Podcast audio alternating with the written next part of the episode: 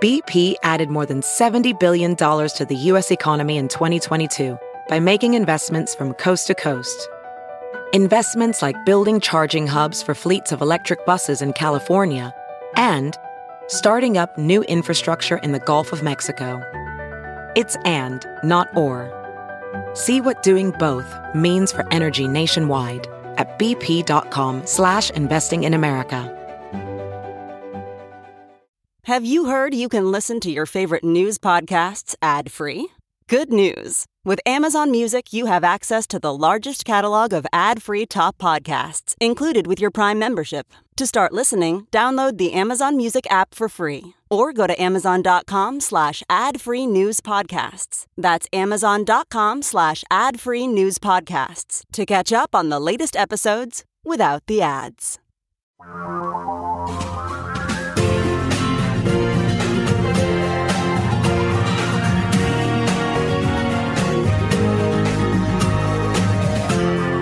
This is the Thom Hartmann Program. Thom Hartmann here with you. Greetings, my friends, patriots, lovers of democracy, truth, and justice, believers in peace, freedom, and the American way. I want to start out by talking about Donald Trump basically calling on his followers to commit a felony. You know, there's a woman in Texas who's serving five years in jail, not for voting twice, but just for voting while she was a felon. She wasn't allowed to vote by the laws of Texas. She didn't realize that. But hey, she's black, so she's in jail. And Trump was encouraging people to violate the same kinds of laws, these, you know, vote in ways you're not supposed to vote laws. And he was doing it in North Carolina, where it is a felony to vote twice, exactly the way he described. And it is a felony to encourage another person to commit a felony.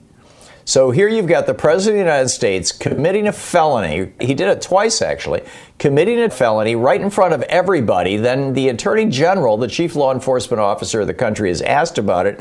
And he's like, well, I don't know if it's illegal or not, as if to say, well, I don't care if it's illegal or not. So what's going on here? Well, what's happening is that Trump is a loser. He's been a loser his entire life. He stole four hundred million dollars from his daddy's estate and pissed it away. His father had to come into his casino with a million dollars in cash and buy chips to help keep Donald afloat. He, he's such an incompetent businessman, he can't make money on a casino. Please tell me who else, any casino owner in history who failed running a casino. Really? He failed running an airline. He failed running a steak company. He failed running a vodka company. His real estate empire only exists because Deutsche Bank was willing to loan him two billion dollars, which he's still living on. He screwed his investors. People put hundreds of millions of dollars into his casinos, and they lost everything. Trump paid himself. He won. This guy's a loser. The only thing he's ever been successful at in his life is pretending to be somebody other than who he is on the Celebrity Apprentice show. That's it. And he knows that he's going to lose. He knows he's going to lose this election, so he's trying to burn down the system within which he's going to lose so that he can say, oh, well, you know, you can't trust that system, right? You can't trust those votes because people were voting twice. North Carolina, it looks, you know, the polls show that I might be losing in North Carolina. We're going to take it right off the table. Or maybe it's part of a plan to get two certifications out of the state for the Electoral College. Because, you know, in particular, it's the more or less purple states, the states that where Biden's actually ahead right now, those are the states that Donald Trump needs to refuse to certify the election. If he's going to do a twelfth Amendment thing, throw it into the House of Representatives and have the individual states decide who's president, which, of course, would make it Donald Trump. But he's trying to burn down our election system. He's trying to burn down our post office. Now, truth be told, this is part of a larger two-year plan that was implemented before Louis DeJoy came along that has already removed over six hundred of these multi-million dollar machines that can sort millions of pieces of mail a day. And they're not just like removed and held in some warehouse for scrap or something. They're literally cut into pieces and thrown into dumpsters because this was part of a plan to privatize the post office, break the service so badly that people will be yelling and screaming and saying, oh my God, the post office doesn't work anymore. Somebody please put FedEx in charge of it.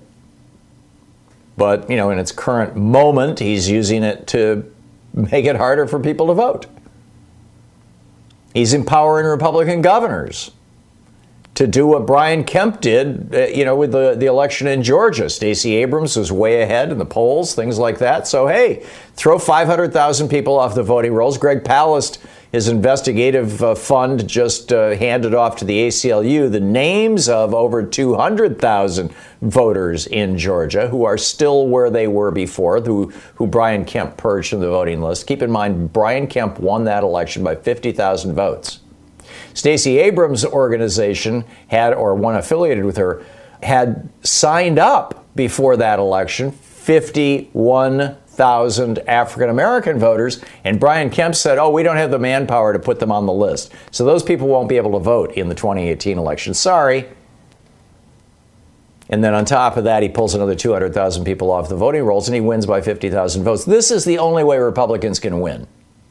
Brian Kemp knows it. Chris Kobach knows it. Rick Snyder knew it.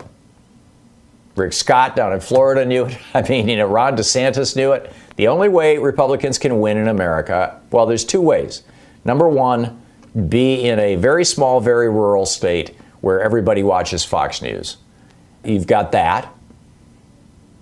Or cheat. And they're cheating. The vaccine. He's saying, oh, you know, they just notified all the states and some of the territories as well to get ready, because on November first, you're going to be distributing vaccines.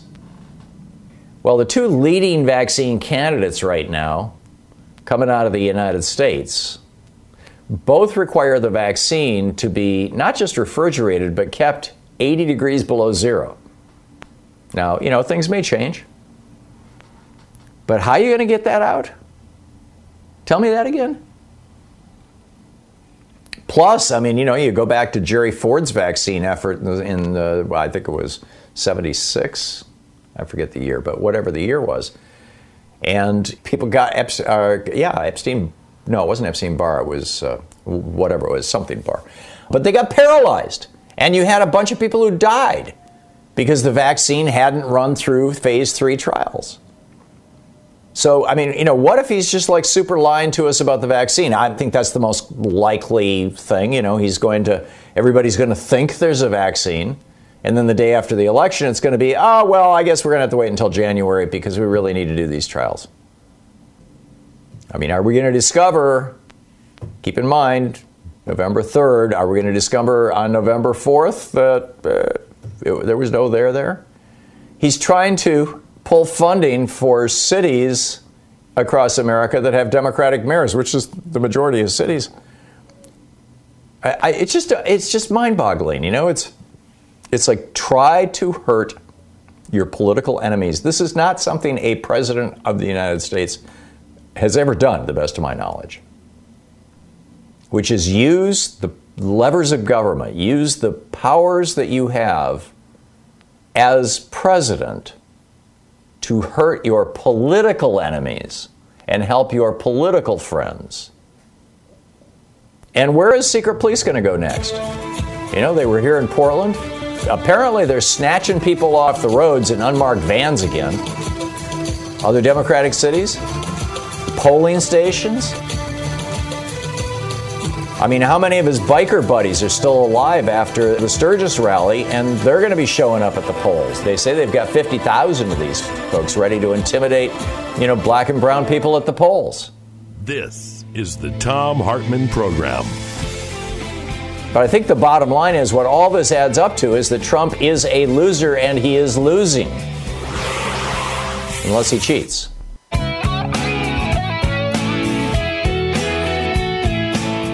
So, as I mentioned earlier, our president committed a felony right out in the open, encouraging Republican voters in North Carolina to vote twice. And that's a felony, and encouraging people to commit a felony is a felony. You know, typically he commits his crimes in somewhat less visible fashions, but this is a man clearly comfortable with committing crimes. Trump has spent much of his life committing crimes. He committed a massive tax fraud when he and his brother Robert stole their father's estate. He violated campaign finance laws by paying off the women he was having sex with. He tried to threaten and then bribe foreign officials, uh, specifically in Ukraine, to get election help. He has thousands of American small businesses who claim that he broke contracts, stole from them, and otherwise behaved like a criminal.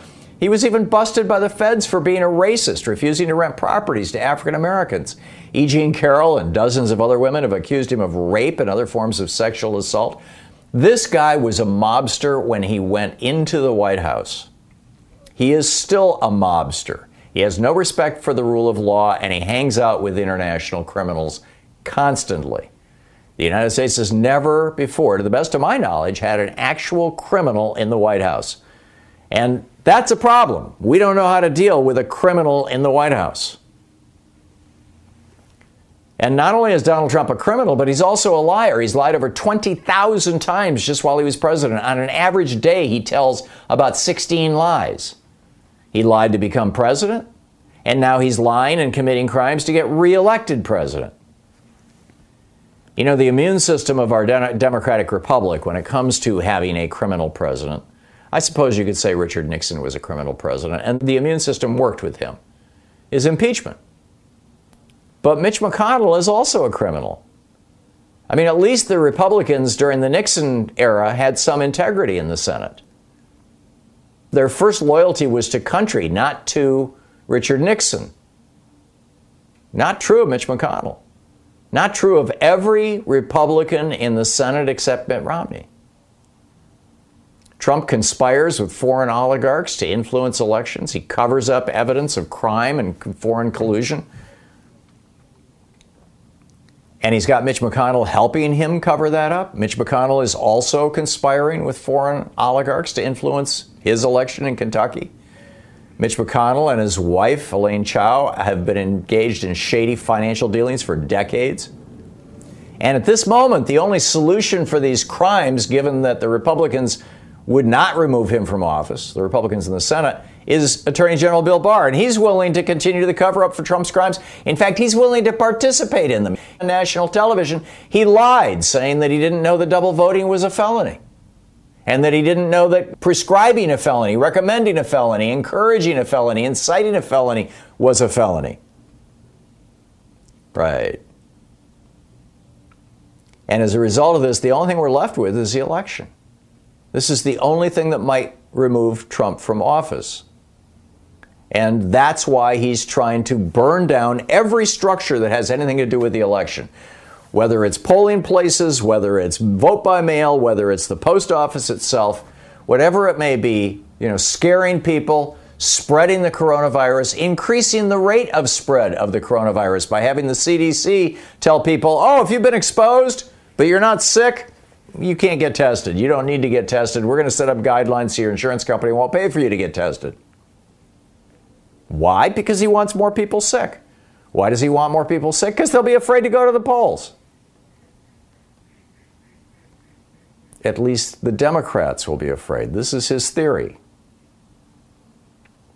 We're looking at the very real possibility that after November fourth or fifth or sixth or seventh or whenever the, you know, the final counts come in, that our long national nightmare, actually our long national nightmare, to paraphrase Jerry Ford, will not be over until January twentieth at noon.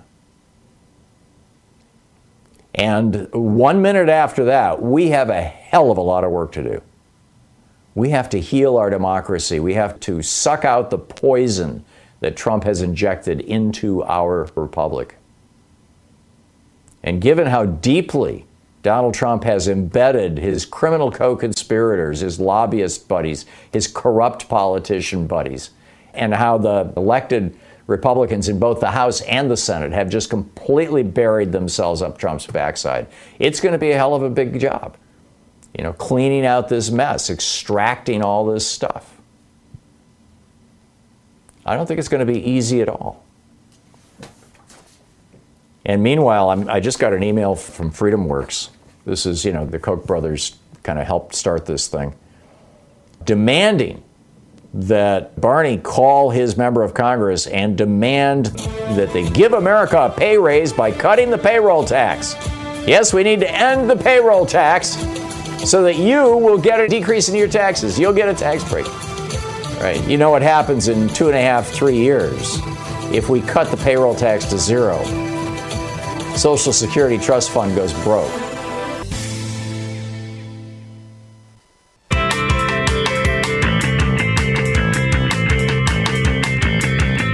What's right in front of us right now is uh, Donald Trump encouraging people to commit felonies to try to mess with our vote. one hundred ninety-eight thousand three hundred fifty-one voters in Georgia taken off the voter roll. Our old buddy Greg Palast is with us, the investigative journalist known for his reports for the B B C, The Guardian, The Rolling Stone. He's the author of the new book, How Trump Stole twenty twenty, The Hunt for America's Vanished Voters. And, of course, his previous The Best Democracy Money Can Buy book and film. You can find all the information at Greg Palast, P A L A S T, greg palast dot com, and his Twitter handle is Greg underscore Palast. Greg, welcome back. Glad to be with you, Tom. Boy, you know Georgia's a swing state now because the G O P Secretary of State, the guy who took Brian Kemp's place, removed one hundred ninety-eight thousand three hundred fifty-one voters. That's just short of two hundred thousand, yes. He said that they moved. They left Atlanta. They left Georgia. I didn't see any moving trucks, so I hired the nation's top address location people. And working with the A C L U, we discovered that, well, they said three hundred thousand people moved. one hundred ninety-eight thousand three hundred fifty-one never moved. They're right there. Their only crime is attempting to vote while black or young or Asian American. one hundred ninety-eight thousand three hundred fifty-one people. We, by the way, have all of their names and addresses. We've made it public that they're removing these voters because Georgia is now, according to the polls, split right down the middle. It's down to the wire. It's now a white minority state, and there's two Senate seats in play, so the G O P has only one move. They don't have enough old white guys to elect Donald Trump or a G O P uh, Senate, and so they've got to get rid of the non-white, non-young voters, and this is what they've done. one hundred ninety-eight thousand legal voters removed.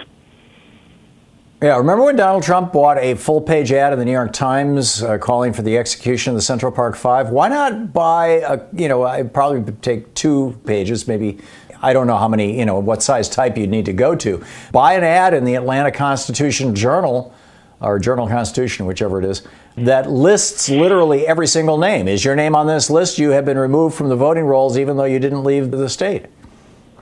Well, two things. One, no one reads anymore, especially the A J C.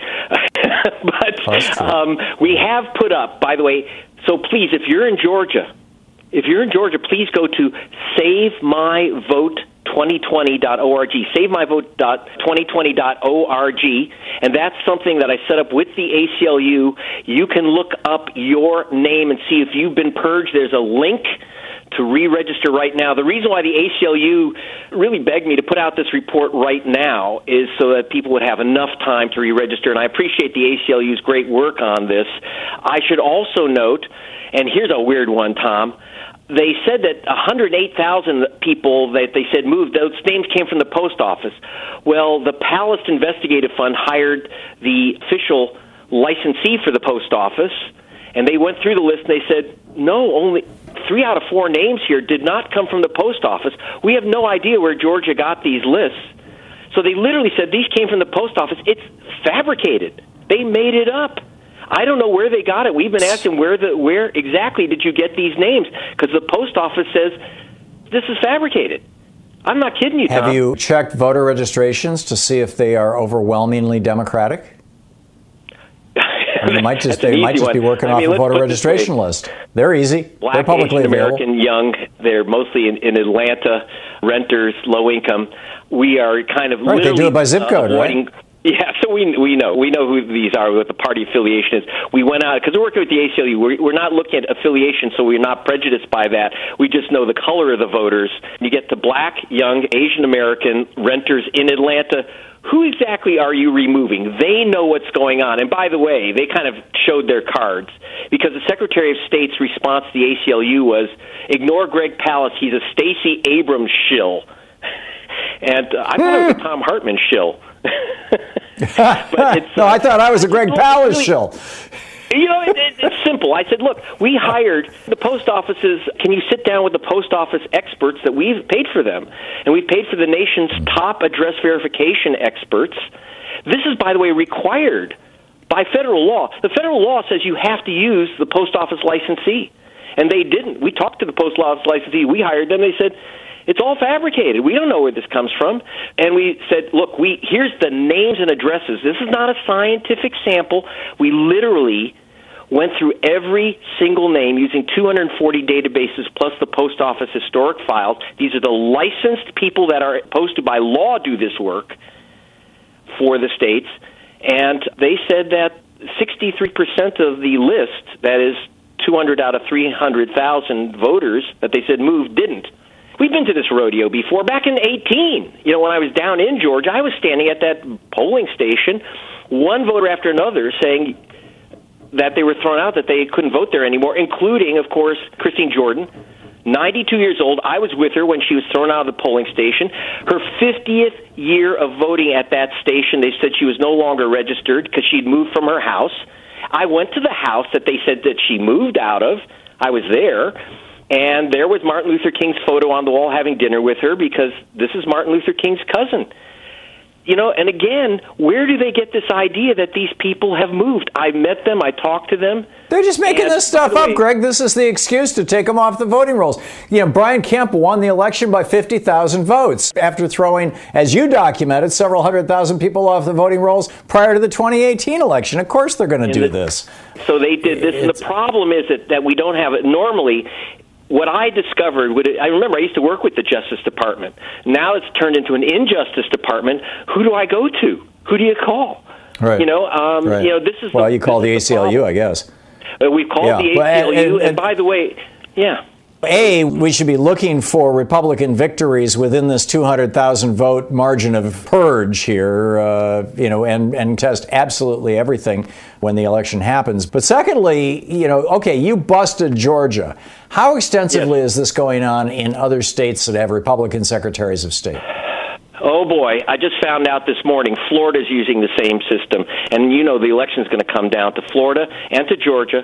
And Ohio is using the system. I should also say that the Republicans are trying to force the state of Wisconsin to eliminate voters using a similar purge system. Amazingly, the Board of Elections there has actually asked the Palace Investigative Fund to use – we have extensive technical ability in this area to go through these lists to help them out. It started in Georgia in twenty eighteen because of a Supreme Court decision of months earlier, which allowed a new system of purging. But you can't make stuff up. You can't say, I got this from the post office, and the post office says, we don't know. So, yeah, it's spreading well, all apparently over you can. to those swing states. Yeah. Look up your registration, please, right now at save my vote twenty twenty dot org. save my vote twenty twenty dot org. You got it. Greg Palast, greg palast dot com. And don't forget Greg's newest book, How Trump Stole twenty twenty. Thank you, Greg. You got me. Bye, Tom. Great talking with you. Dan in Blaine, Tennessee. Hey, Dan, what's on your mind today? I have a deja vu problem. I'm thinking that in twenty sixteen, in the election, they had Hillary ahead by like six to ten points. So a lot of people that didn't like Hillary stayed home, maybe. And I'm worried yep. that that's going to happen again. In addition to all the other problems that you listed, I'm thinking that, you know, maybe Trump's going to get elected because they're going to think Biden's got this. I think the major focus of the, uh, in particular, the Russian campaign against Biden, but probably a much broader campaign, is to do just that, to repeat what happened in twenty sixteen by causing Biden to be perceived as, you know, somebody who's not going to save America, who's not going to, to protect this country, who's not going to do a great job. And, and you know, and, the, and they're, they're questioning his intellect, they're questioning his energy, they're questioning his age, they're questioning his politics, and setting up phony progressive sites, phony progressive events, and apparently hundreds of phony progressive Facebook pages and groups to basically convey that message. Oh, you don't want to vote for Joe, you know, he's just, you know, he's just one of them, you know, just just set this one out. Everything will be fine. And and frankly, you know, I don't think we're buying it. I just don't think we're buying it this time. Ryan in Ann Arbor, Michigan. Hey, Ryan, what's up? You are correct. There are hundreds, thousands of trolls online. And I wanted to talk about, just real quick, since you got to the point of what I was going to call, I want to say something else real fast about where I think this started with Alex Jones in two thousand eleven. If you go back and watch, there's a video of Hillary Clinton speaking to Congress, I believe. I'm not sure. But she says that there's an information war going on and we're losing. She speaks on the Russian. She didn't say troll farms, but she said they started English channels in the United States. She also said China started mm-hmm. English channels. And right mm-hmm. when she put out that video, I saw that video on Alex Jones because I used to watch him when I was younger because I was, you know, I was younger. And anyway, I saw that video on there and he immediately, immediately said, yeah, Hillary, you're the one with the disinformation. You're the enemy. And then immediately started spreading conspiracy theories. And then, you know, you've heard of all the conspiracy theories up to this very day, Sandy Hook and beyond. Yeah. So, the question, though, Ryan, I get, you know, I get all that. And we know that on the right wing side, you've got people just swallowing whole the most absurd conspiracy theories, yeah. you know, Democrats drinking yeah. the blood of babies and all this kind of weird oh, stuff. Oh, God. Excuse me. But hey, yeah, I'm on the edge of losing control myself here. Uh, the question is, will the average voter, most progressives and most solid Democratic voters are cranked up and they're going to show up. But the question is the yeah. middle, the low information voters, the people who start paying right. attention well, to the election next week. Right? That was the Go point ahead. I'm trying to make, too, is that they are being successful in getting regular people to not even watch Joe Biden at all. Oh, yeah. Like right. my mom will not watch any of the Democrats. She's not a voter. She's not going to vote for Trump. She's just scared because of the pandemic and all that. But she's mm. convinced that the Democrats are evil because of all this propaganda that we've been hearing for so long. Because right, and the main cesspool successful. for this, right, and the main cesspool for all this is Mark Zuckerberg's Facebook and, and, and his right-wing right. billionaire buddies who help him run it. Glenn in Kalama, Washington. Hey, Glenn, what's up? The uh, central tabulation server, I think, is located in Ohio, where all the states download their election results. As I understand it, in elections past, they've actually caught trying to flip the vote by one or two percent. Are you confident that we have actual government people watching that, or do we have to rely on anonymous? We don't really know right now, Glenn. Sadly, in the two thousand four election, that Ken Blackwell oversaw as Secretary of State of Ohio. The Republican Party at that point in time, a fellow out of Kentucky or Tennessee, I believe it was Kentucky, who was uh, running a server and internet operation for George W. Bush, who was then the sitting president. They had an internet domain, george w bush dot com, and a few other things, you know, forty-three or whatever it was, .com. That guy who ran that domain provided the backup service for Ken Blackwell's count in the state of Ohio. And that evening, eleven I think it was eleven fifteen that evening, election night in two thousand four, sure enough, the entire Ohio election system, or the main tabulators, did go down. They went brown. And suddenly Ohio stopped reporting the results. And so then the state of Ohio went to this private server in Kentucky and said, give us our totals, because this is supposed to be a mirror server. The server in Kentucky gave them those totals, and they said, aha, look at this. John Kerry lost, George W. Bush won. That's what happened in Ohio. And there's been just endless conspiracy theories spun around this, many of which I think have a lot of credibility. The guy who ran that service died in a plane crash shortly thereafter, a small plane crash where he was the pilot. It seems to have some suspicious circumstances. He was increasingly in financial and legal troubles. It was a mess. We had seen all kinds of voting irregularities in Florida four years earlier that are well, well documented by people like Greg Palast and Black Box Voting, Beverly, uh, what's her last name? This is straightforward stuff. And it's it's happening, and it's happening in the states that are run by Republicans because there's no federal law to prevent it. And that's the crime, Glenn. I mean, you know, we really need to say that there's an affirmative right to vote. And that right to vote would prevent any state from messing with your federal right. But although the Constitution says you have a right to vote in several places, the Supreme Court has said, and they said it in two thousand in Bush v. Gore, you actually don't have a right to vote. So here we are. It's a mess. Ohio is not serving as a election central for the whole country. In fact, that's part of the problem, is that there is no election central, so there is no backup system that can be audited. There is no way, in many states, there is no way after the election to even go back and make sure that the people who said they voted, voted. In the red states, in the blue states, they're all quite transparent. Jerry in San Francisco. Hey, Jerry, what's up? A while ago, you were talking about we have a lot of work to do if we're lucky enough that Biden gets elected. I was wondering if you could yes. go a little deeper in that and, and kind of flesh that out a little bit. Yeah, I think we need to reevaluate the Patriot Act and all of the other emergency powers that the president has been given over the years. There were some around Vietnam. There were some around World War Two. And most of them, frankly, came after nine eleven. So that needs to be right. dialed back. Number two, we need to find out what the hell is going on with these P E Ds, these presidential emergency declarations, or whatever the P E A D stands for. A B C News did an eight-minute segment on this, or maybe it was an eleven-minute segment on this that I tweeted out, and well, I encourage you to hit my Twitter feed and watch that.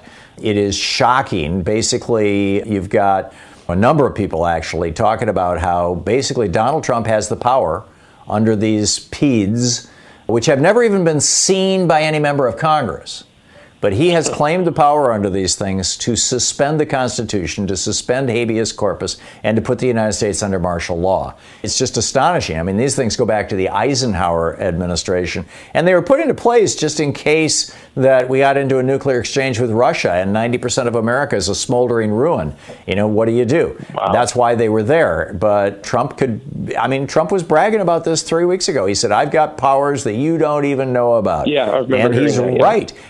Yeah, and then you got John Yoo, and this was, and he was interviewed in this A B C segment. You got John Yoo, who flies out to Washington, D C, and sits Donald Trump down and tells him about the P E D, says you've got all these magical secret powers, and then also tells him how he can use executive orders. You know, for example, the DACA program that Trump tried to get rid of, and the court stopped him because he didn't do it right. He could have easily gotten rid of that DACA program, though, because it was an executive order by Barack Obama. A president can undo previous presidents' executive orders, but Congress has a real hell of a time, particularly a divided Congress, undoing presidential orders. And so basically what John Yoo was telling Trump was, you know, there's sixteen ways to Sunday that you can do this. You can do anything you want, whether it's building a border wall or whether it's, you know, screwing with the census or whether it's preventing black people from voting or whatever, whatever you want to do, you could figure out a way to do it using these executive orders. And no president has ever used these as aggressively as they could. And then, of course, there's the secret stuff that John Yoo was helping. Keep in mind, John Yoo was the guy who authored the torture memos, along with Jay Bybee, right. who's on the Ninth Circuit now. John Yoo's teaching law at Berkeley.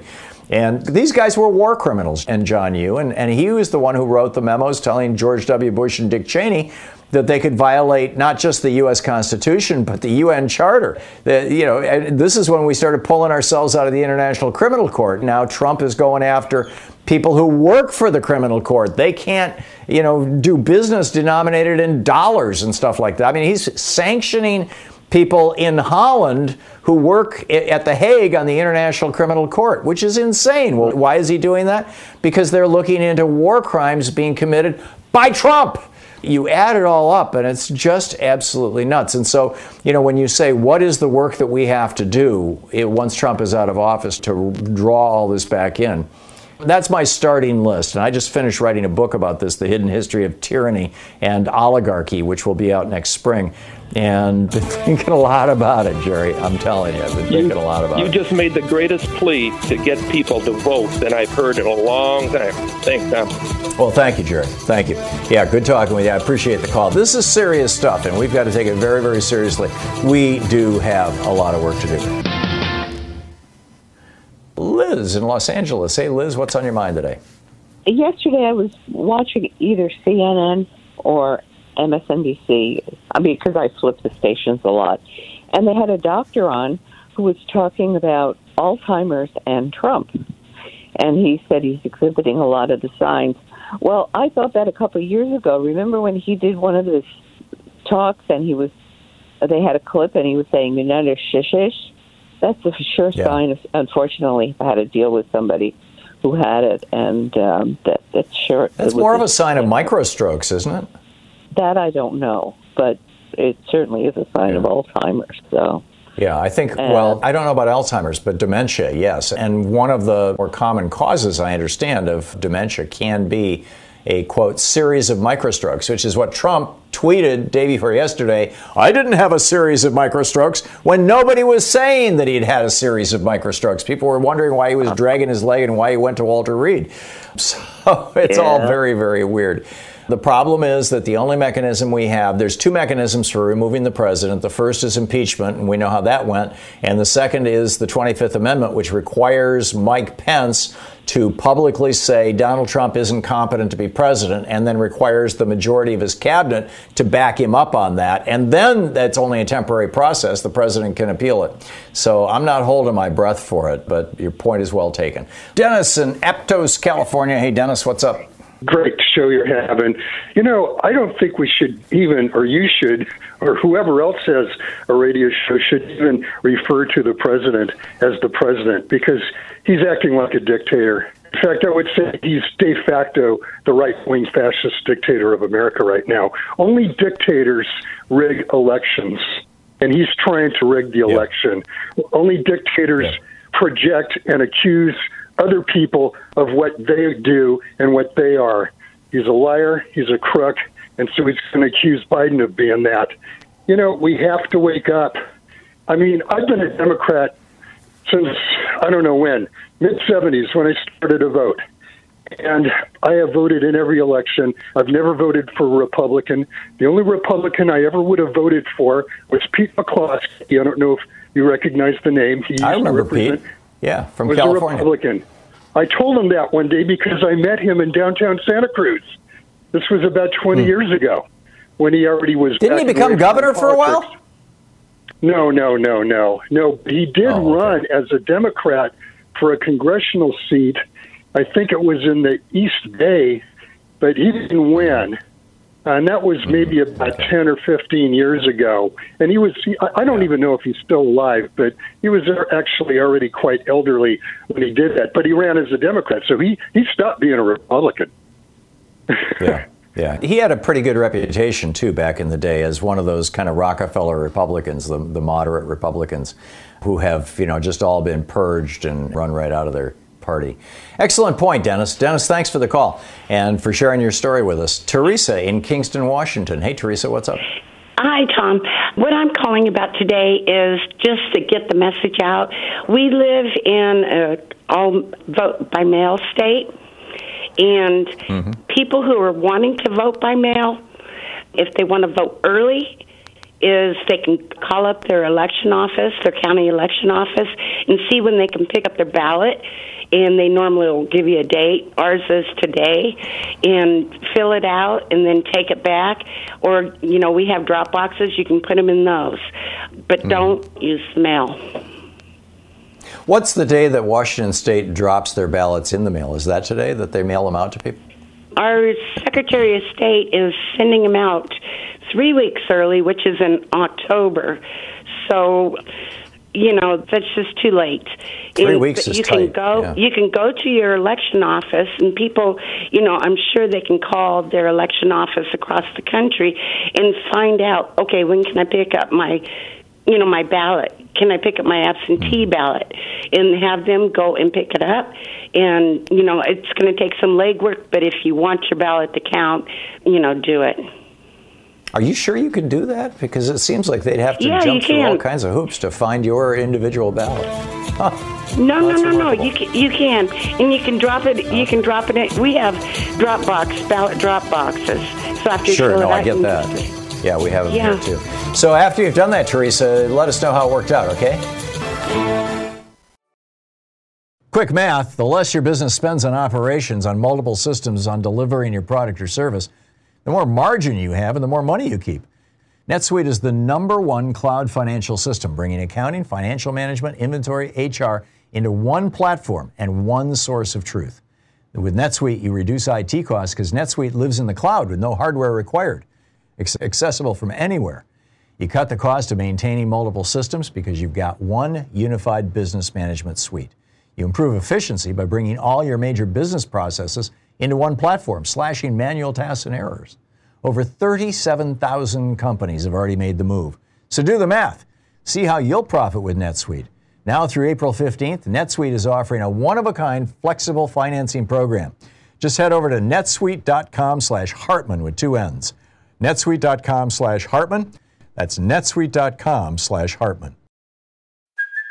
Hey, it's Kaylee Cuoco for Priceline. Ready to go to your happy place for a happy price? Well, why didn't you say so? Just download the Priceline app right now and save up to sixty percent on hotels. So whether it's Cousin Kevin's Kazoo Concert in Kansas City, go Kevin, or Becky's Bachelorette Bash in Bermuda, you never have to miss a trip ever again. So download the Priceline app today. Your savings are waiting. Go to your happy place for a happy price. Go to your happy price, Priceline.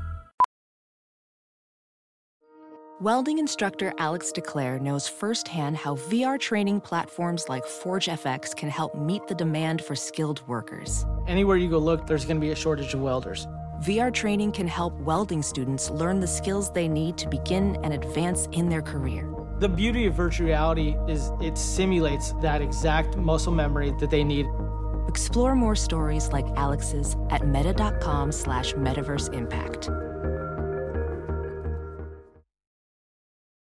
As you write your life story, you're far from finished. Are you looking to close the book on your job? Maybe turn a page in your career? Be continued at the Georgetown University School of Continuing Studies. Our professional master's degrees and certificates are designed to meet you where you are and take you where you want to go. At Georgetown S C S, the learning never stops, and neither do you. Write your next chapter. Be continued at scs.georgetown.edu slash podcast. A new year is a new chance to focus on you. You're probably already picturing yourself struggling at the gym, but not all self-help has to mean suffering. Squeeze dot com is making it easier than ever to elevate your wellness by delivering a juice cleanse right to your doorstep. It's the easiest juice cleanse you'll ever do that may aid in weight loss, eliminating bloating, clearing your skin, boosting your energy levels, improving sleep, and breaking bad eating habits. Meet all your health goals from the comfort of your home. Get free same-day local delivery or fast free delivery nationwide with code WONDERY today at squeezed dot com. Nancy in Elkhart, Indiana. Hey, Nancy, what's up? Democrats who are planning on um, waiting till November third to do their voting, and yet we're hearing about there's not enough volunteers or not enough people to work mm-hmm. at the station, to vote, you know, to work there. How will those people know if their voting places are actually going to have enough, if they might close their voting place? Well, this is why it's important not to wait until November third to flush the, you know, well, right, we have to vote some, as mm-hmm. early as possible. I don't hear enough people, though. I don't hear enough volunteers, I guess, telling these people that. You're trying to tell them that, too. I'm, I'm saying it. You know, Mark Pocan said it maybe twenty times yesterday. Everybody I know is saying, you know, vote early. And then you got Trump saying, you know, vote early and vote often, which is like, whoa. But yes, Nancy, thank you for the call. Susan in, in uh, Snellville, Georgia. Hey, Susan, what's up?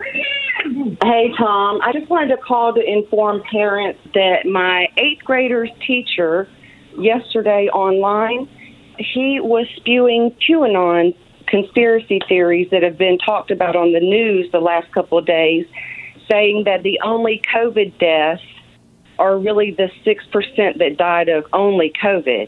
So I reported it to the principal, and she was had no idea of what QAnon was even. She didn't even know how to spell it. So I told mm. her, you know, they live among us. These are un-American, unpatriotic people that are believing Russian propaganda. So she said that she was going to talk to the teacher again, but the teacher tried to make up excuses. It struck me as you were telling this story, Susan, that I wonder if your kid has the ability to record the teacher's lessons so that no, you could that, have actual the, video documentary evidence of this. She said that she had the recording of the Zoom meeting and that she went through it and she was trying to make excuses for the teacher. But once I was able to explain the whole QAnon theory and how they're trying to help Trump look better on the COVID cases, she said she would re-look into it and then readdress the teacher. But I just wanted yeah. people to know, like, what's going on in your kid's school, and that they live among us, and they're going to be poisoning your kid's brain, you know, here and there, just like a cult. Yeah, this is insidious. Ronald in Land O'Lakes, Florida. Hey, Ronald, what's on your mind? Uh, what's on my mind is the debate that's coming up between Trump and Biden. I would like to know how we could do something to force them to do a fact check on all the questions and answers that are going to be made to each candidate.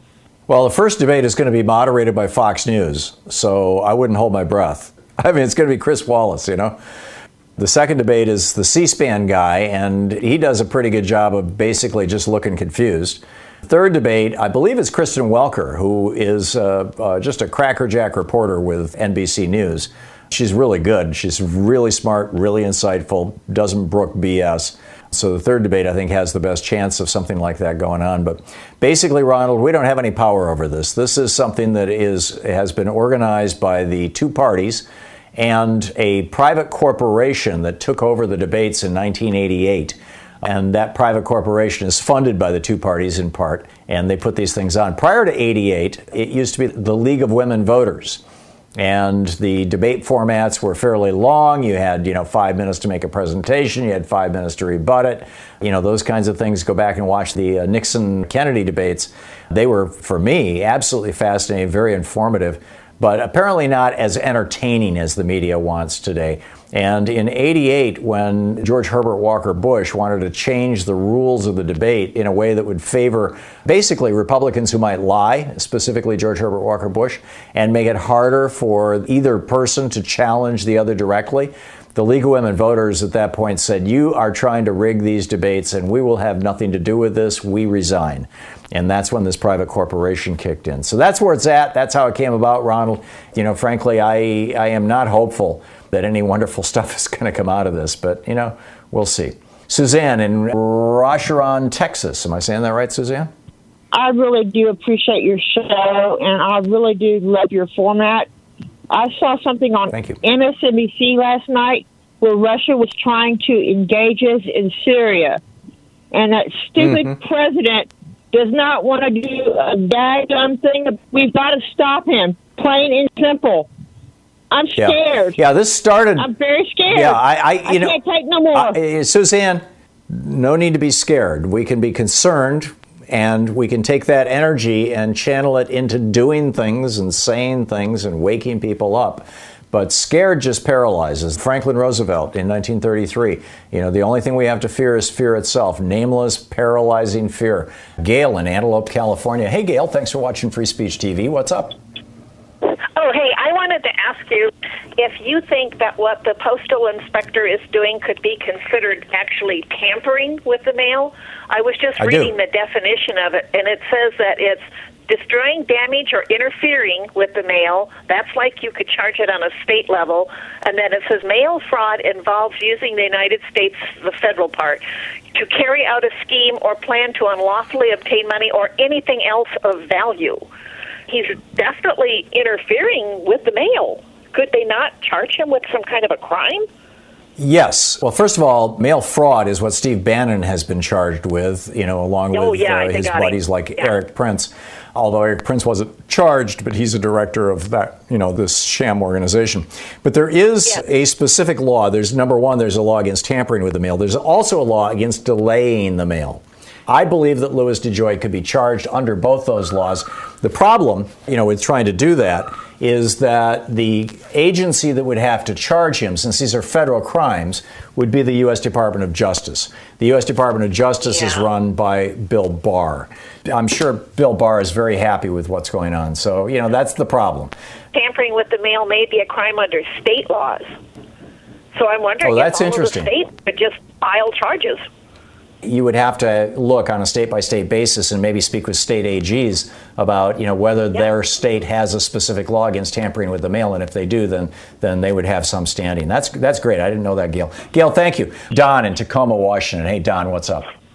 You were talking about breaking the law, and mm-hmm. you should keep in mind the emoluments clause, and he keeps delaying, allowing us to see the tax returns, and that's the reason why, because he knows that once we see he's making money while he's in office, that's against the law. And he's been doing that ever since. And so yeah, we need to keep this in the public eye. Just to forget that he's been making money all this time. I mean, it's crazy. Yeah, he has been breaking the law since the day he was sworn into office. At and the top of the pile there, the most visible and obvious one is the hotel in Washington, D C. He's got a lease from the federal government. That's the old post office building. And they've leased it to him. And in the lease, it says if the leaseholder ever becomes elected to public office, they must surrender this lease. That's in writing in the lease. But the problem is that that would have to be enforced by the National Park Service, which owns that property, which is the party that owns that lease. And the National Park Service is being run now by a Trump toady. And so, you know, they're, they're, he's not doing anything about it. But, you know, that is such a clear violation of the Emoluments Clause of the Constitution. It's such a clear violation of the lease itself. And, you know, not to mention a moral violation, just as a starting point. And now he's using all these federal buildings, including the White House and the and the Rose Garden and everything else, for purely political purposes. You don't get more purely political than the Republican National Convention or the Democratic Convention. This has never been done by any president in our history. Republicans used to yell and scream when Barack Obama would use Air Force One to fly to a fundraising event. And frankly, I think some legitimacy. But, you know, they're all now, you know, oh, hey, it's all good. You know, we got no problem with it. Brian in Granville, Michigan. Hey, Brian, what's up? I'm worried about presuming that the Democrats win in November and put Trump on trial. The right is never going to believe that these were actually fair trials. So how do we prevent in the next round them just having show trials for any Democrat that goes up against them? You know, I expect that. That, I think, is the real danger here, Brian, is that if Trump gets reelected, I think we can start expecting to see people go to jail. And even if, if, that, if that was that your question, I think I might have missed a well, couple I'm, words. Well, I'm more, if Biden gets elected and we right. put Trump on trial for everything he's done, how are we going to prevent in eight years oh, the next setting Republican, the precedent? Yeah. This is what Jerry Ford was thinking. This is what Bill Clinton was thinking. If I go after them, they'll come after me. Or even if I go after them, I've established a precedent that has never before been established in America. And these show trials of previous administrations are the stuff that other democracies are famous for. My guess is that there will not be, in a Biden administration, there will not be any federal pursuit of Donald Trump. Because, frankly, I think the state people who are going after him will take him down just fine, thank you very much. They've got more than enough on state tax evasion, on bank fraud, on uh, real estate fraud. I mean, they had nailed Ivanka and Don Junior back before the election. I kept waiting for that to turn into an actual prosecution where they were lying to people to sell those condos. They were lying about their occupancy sales. They were lying about their costs. There was a whole bunch of stuff that these guys were lying about they got busted for. So maybe we can avoid that, Brian. I don't know. But the, you know, the bottom line is we are we are wandering into an absolutely uncharted political territory here. It reminds me a lot of what happened with the fall of the Roman Republic, because they had the same thing. They had some normal prosecutions of people who were incredibly corrupt. And then the next administration came around and said, oh, well, they prosecuted them, so we can just prosecute anybody we don't like. Right. And then it went on steroids with Augustus, who was arguably the last real Caesar. Yeah. I mean, look at what just happened in Brazil, you know, where they went after Lula. There's a discussion about this in Mexico right now because of the high levels of corruption in that government. There are other governments that are doing this. And it's a very, very fine line between prosecuting corrupt former officials on the one hand and using those very same laws for political retribution. And it's one that, Brian, I think your concern is one hundred percent legitimate, and I share it. And, you know, we're just going to have to see how it all plays out. Ophthalmologist Doctor Strauss has seen firsthand how the metaverse is helping surgeons practice the procedures to treat cataracts.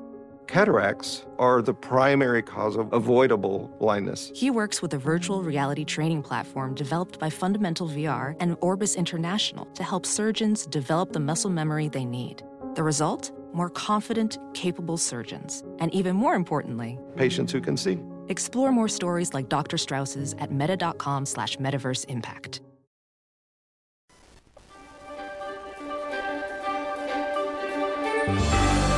All Our book today in the Thom Hartmann Book Club is In Putin's Footsteps, Searching for the Soul of an Empire Across Russia's eleven Time Zones by Nina Khrushcheva and Jeffrey Taylor. This is from the introduction titled In Putin's Footsteps. On New Year's Eve nineteen ninety-nine, journalists in the Russian president's press pool had a feeling that things were going to change. They were right. The feeble and aging Boris Yeltsin, who could barely board a plane or stand for a fifteen-minute press conference, was about to deliver his end-of-the-year address in which he resigned and ceded power to his prime minister and hand-picked successor, Vladimir Putin. Once head of the Federal Security Service, the F S B, the post-communist democratic version of the dreaded K G B, Putin was indeed an unusual choice, having served as the head of the government for only a few months. But the forty-eight-year-old ex-spy, who had become the youngest Kremlin leader since the Soviet Union's founders, Vladimir Lenin and Joseph Stalin, had a quiet energy that seemed boundless, as boundless as the geographic expanses contained within Russia's eleven, yes, eleven time zones. After taking over from Yeltsin as acting president on the first day of the new millennium, and after winning by a landslide presidential elections three months later, Putin, in the year to come, held over a dozen press conferences and traveled to almost two dozen countries and at least a quarter of Russia's eighty-nine regions, which are spread out over eleven time zones. Altogether, he was seen in public and on television more often than Yeltsin during most of his eight-year presidency. Suddenly, the press had something to report. The news stories were no longer those of Yeltsin's Russia, which was perceived both at home and abroad as weak, insignificant, and a corrupt boogeyman reeling from his Cold War defeat. These were stories of an enigmatic young technocrat tirelessly crisscrossing the country and meeting with workers, farmers, and cultural figures, attending theater galas and factory openings. All that uplifting travel, Russia was starving for the Kremlin's attention, connected Putin to ordinary people, and gave him the idea of delivering a rousing New Year's Eve televised address to the nation. Standing before the Kremlin's Spassky Tower just before the giant bells rang in the year two thousand one, under starry winter skies in front of a large snow-dusted Christmas tree, he pledged to counter the negativity of the post-Soviet decade and set the country on a new positive course. And this he did. In his address, the ardent young leader looked both charming and in charge when he spoke of Russia's great future, heroic past, and enduring spirit. Putin had often appeared a reserved technocrat, but soon he would demonstrate a talent for finding opportunities to impress the heartland. He knew the best way to get to people's hearts, showing them that his priority was returning Russia to the world stage as a major power of formidable dimensions. Originally, he had an even bolder plan for his New Year's address, and he'd run it by journalists in his press pool during one of his trips around Russia. Without a hint of doubt in his voice, Putin told them that, quote, "Russia is an enormous country, a great country. We need to remember that our strength is our size. What if I were to travel through Russia's limitless land in one night, through all of its eleven time zones, stopping in each one at midnight local time to record a New Year's message to show our nation's greatness, our richness, the diversity of our mother Russia, our unity, and our worth? Russia has eleven time zones more than any other country, and that, as Russians would have it, bespeaks its status in a way no one can deny. Often the time that appears on a nation's iconic clock, Big Ben in the United Kingdom, for example, or those daunting dials on the Spassky Tower in Russia's case, is a subtle way of representing where power lies. In Russia, every time zone is first referred to in relation to M S K, Moscow Standard Time, with U T C only following. Moreover, many countries don't even adhere to the twenty-four hour G M T U T C's neat meridians. China's huge landmass should straddle five different time zones, yet operates according to just one. Inhabitants of Western China, if they follow their clocks, have dark mornings and light evenings, but nobody doubts that only the Beijing time matters. When Hugo Chavez became president of Venezuela in nineteen ninety-nine, he created a new time zone that would set Venezuela thirty minutes apart from neighboring countries. That was his way of letting the world know that Venezuela was striking out on its own. But Putin's idea of showcasing his country's temporal and geographic diversity in just one night was certainly unique, and it accorded with his plans to return Russia to its lost great power status. It also sprung from what Putin knew Russians expect of their leader, something close to godlike status. Keen on creating a leader's image steeped in tradition, history, and mythology, often associated with the uniqueness of the Russian soul, spiritual endurance, persevering patience, belief in miracles, and material sacrifice. He wanted to be seen as the Dead Moroz, the Granddad Frost, the Russian Santa Claus, bearing gifts of renewed national importance and self-confidence. Capitalizing on Russia's size, six thousand miles from east to west, Putin hoped to begin restoring his country's grandeur, once Tsarist, then Soviet, and now Russian. The idea was bold and beautiful, but unfortunately unrealizable. The book In Putin's Footsteps by Nina Khrushcheva and Jeffrey Taylor. Keith in Greenville, South Carolina. Hey, Keith, what's up? I'm so pissed off at Trump for his felony voter fraud action that I went and looked up the law in South Carolina. Then I went to the state attorney general's website and sent him an email urging him to make a public statement saying what is legal and what isn't legal about voting in this state, and as well as send the law to uh, William Barr and tell him, since he was on C N N yesterday and said, I don't know what state law is, and tell him what South Carolina law is. It's illegal for what Trump did. He committed a felony. And then I went and had yeah. copy and pasted that, and I sent a letter to the editor of the local paper. Barr was just lying through his teeth, as he frequently does. Amazing. Very, very grim stuff. Keith, thank you. Keep on it, and let us know how it works out. Lathan in Flint, Michigan. Hey, Lathan, what's up? Uh, I'm in Flint in Genesee County, and with the last election, with, with our primary, we had four thousand ballots that were knocked off because they were spoiled. And what I mean when I say spoiled, like when you get the mail-in ballots, people would sign, do all that stuff inside, and if you didn't mark everything correctly, it was dismissed. If you didn't sign the outside of the envelope, it was dismissed. So it, it wasn't counted. And we had four thousand in Genesee County that were not counted. And I think that people need to need, need more education to know what they're doing. Yeah, I agree, Lathan. And in some states, the person making the challenge saying, you know, that person's signature doesn't look like the signature on file, for example. Some of these are cut and dry. They forgot to sign it. Okay, sorry, you can't count the ballot. But more often than not, you have a Democrat and a Republican who are both looking at the signature, right? Two people. And if the Republican says that, and knowing that this came from a, a predominantly Democratic voting area, particularly an area that's predominantly Hispanic or African-American, the Republicans will almost always say, that doesn't look right to me. And sometimes they just kind of roll over and say, okay, I'm tired of fighting about it. We'll just set that ballot aside.